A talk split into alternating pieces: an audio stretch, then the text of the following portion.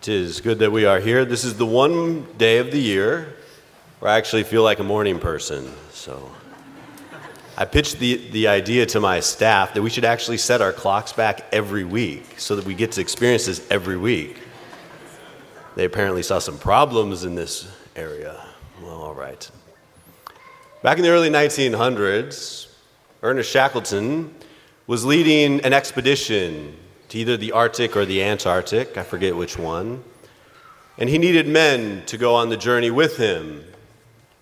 And so he took out an ad in the paper, and the ad said, Men wanted for hazardous journey, small wages, bitter cold, long months of complete darkness, constant danger, safe return doubtful, honor and recognition in case of success.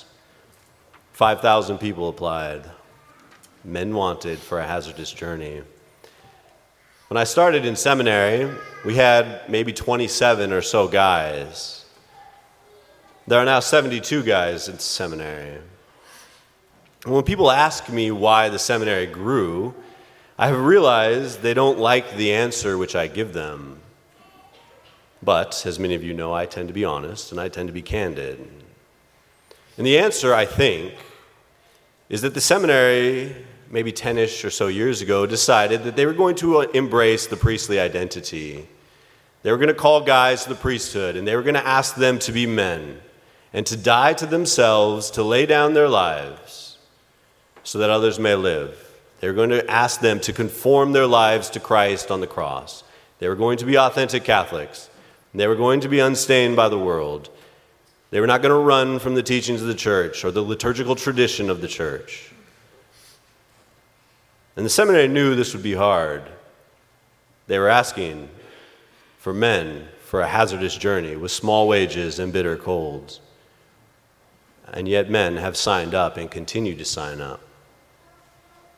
There's something about that that calls to the heart of a man.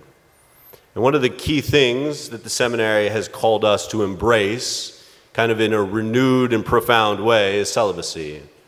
I always laugh when you hear these reports that the church might get rid of celibacy in the West. And the reason I laugh is most young priests would still remain celibate, myself included, because there are good reasons for celibacy, even though it is hard. In fact, there are three reasons for celibacy, one of which is mentioned in the gospel, which I will get to. The first reason is the practical one. I find it the least appealing, but it is a good enough reason. Paul talks about the one who is consecrated to God is unconcerned with the world. He can sort of direct all of his attention and all of his focus on God. That's why you can call me at 2 a.m. and I will come anoint you. I have nothing else going on, right? Just sleep, but that's all right. Father Nathan told me priests aren't allowed to sleep, so. It's also why I can be around on a Saturday if you need a confession. I'm not at my kid's soccer game. All that I have, all of my focus and my attention and my energy should be directed towards God. I'm not split, I'm not spread thin. The second reason for celibacy, and it's the one that's most appealing to me, it's the one that called deepest to my heart in seminary, is it conforms us to Christ in a profound and physical way. Paul talks about how he bore the wounds of Christ in his body he may have literally been talking about the stigmata, but there's also this sense that we as priests should physically become like Christ.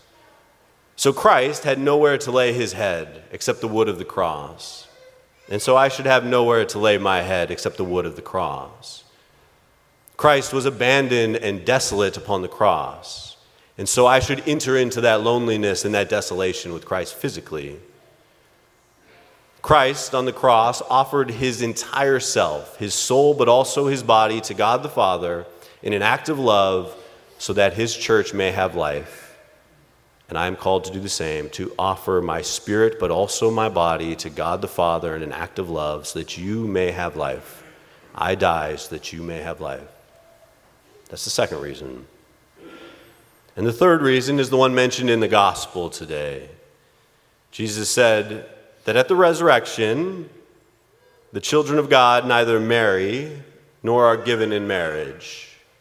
Marriage is an earthly institution, it's sacramental, and it has a heavenly sort of image. But at the resurrection from the dead, you will belong entirely to God. And so my life is supposed to remind you of that. You're supposed to see my life and say, Yes, Father Kevin is not married, to remind me that at the resurrection of the dead, we will not be married. And you should direct your life towards that.